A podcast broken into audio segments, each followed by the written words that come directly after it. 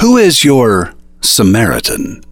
The Monday Morning Memo for June 4th, 2018. A lawyer and a rabbi are arguing about whether or not a person is kind. It's an ancient argument. The lawyer thinks a kind person is always polite and considerate.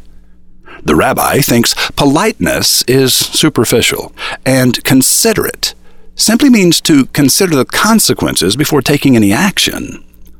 But that true kindness comes at a price. The rabbi believes that true kindness will take insult, inconvenience, or injury upon itself in order to save another person from the same. We read of this encounter between the lawyer and the rabbi in the biblical book of Luke. You may remember the story of a traveler who is robbed, stripped of his clothing, beaten, and left half dead alongside the road. Jesus, the young rabbi, tells the lawyer that two religious people passed by the wounded traveler, but both of them avoided the man. Then the member of an ethnic minority came upon the injured traveler. The most common name for this ethnic minority was a racial slur in the day of Jesus. So, to help make his point, Jesus used the racial slur as the name of the man.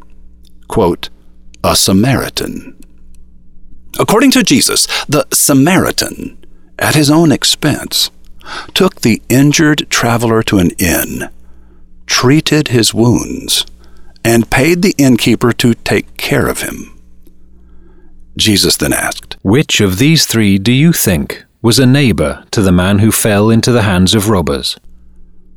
The lawyer, too polite to say Samaritan, said, The one who had mercy on him.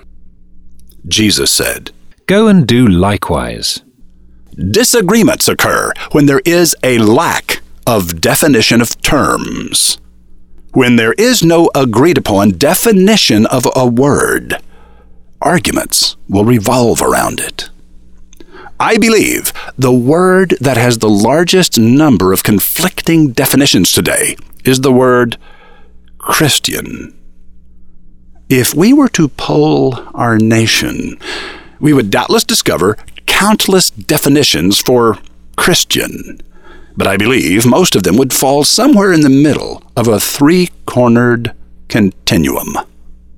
At one extreme of that triangle, a Christian is a believer in Christianity, a religion founded by Jesus who came to give us a new moral code and teach us a better way to live. This Christian is patriotic and rejects behaviors he or she believes to be immoral.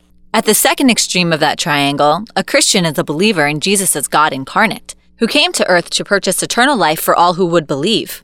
This Christian does not believe that Jesus came to deliver a moral code, but to die so that we might live. The third extreme of our triangle is a definition occasionally embraced by people who do not identify themselves as Christian because they define a Christian as 1. A religious person who believes poor people deserve to be poor because anyone can pull themselves up by their bootstraps through good decisions and hard work. 2. A religious person who is in favor of guns but against gays. 3. A religious person who believes Americans are exceptional and that all other nations are inferior. It is not my purpose today to start an argument, but to defuse one. Christianity and politics are in turmoil today due to the lack of an agreed upon definition of the word Christian. I have no intention of offering my own definition of Christian since it is unimportant to anyone but me. And I do not expect your definition of Christian to be any of the three extremes I named. I expect you have a complex, nuanced definition that you feel strongly about. You may even be anxious to share it in the hopes of clearing the air. Please don't. My only goal today is to ask you to consider, for just a moment, that a good person might hold views and opinions dramatically different from your own without instantly becoming, quote, the enemy.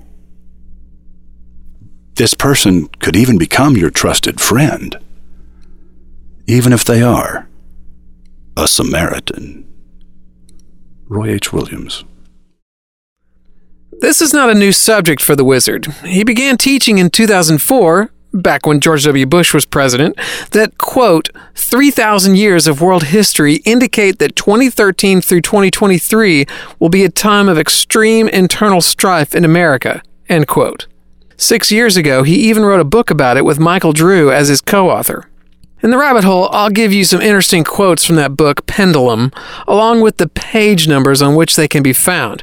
All you have to do is go to MondayMorningMemo.com, look in the archives to June 4th, 2018, click the picture at the top of the page, and bam, you're headed into the rabbit hole. Yeah, lots of good stuff in there. See you when you get there. Indie Beagle. Greg Jameson gets popular entertainers, athletes, authors, bloggers, and YouTubers to say nice things about your business.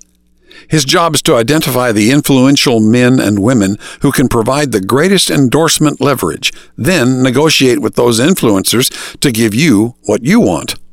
As Greg explains to roving reporter Rotbart, an effective influencer doesn't have to be a household name. Anyone with a loyal following, no matter how small, can produce big results for the companies and products they endorse. Listen and learn at MondayMorningRadio.com.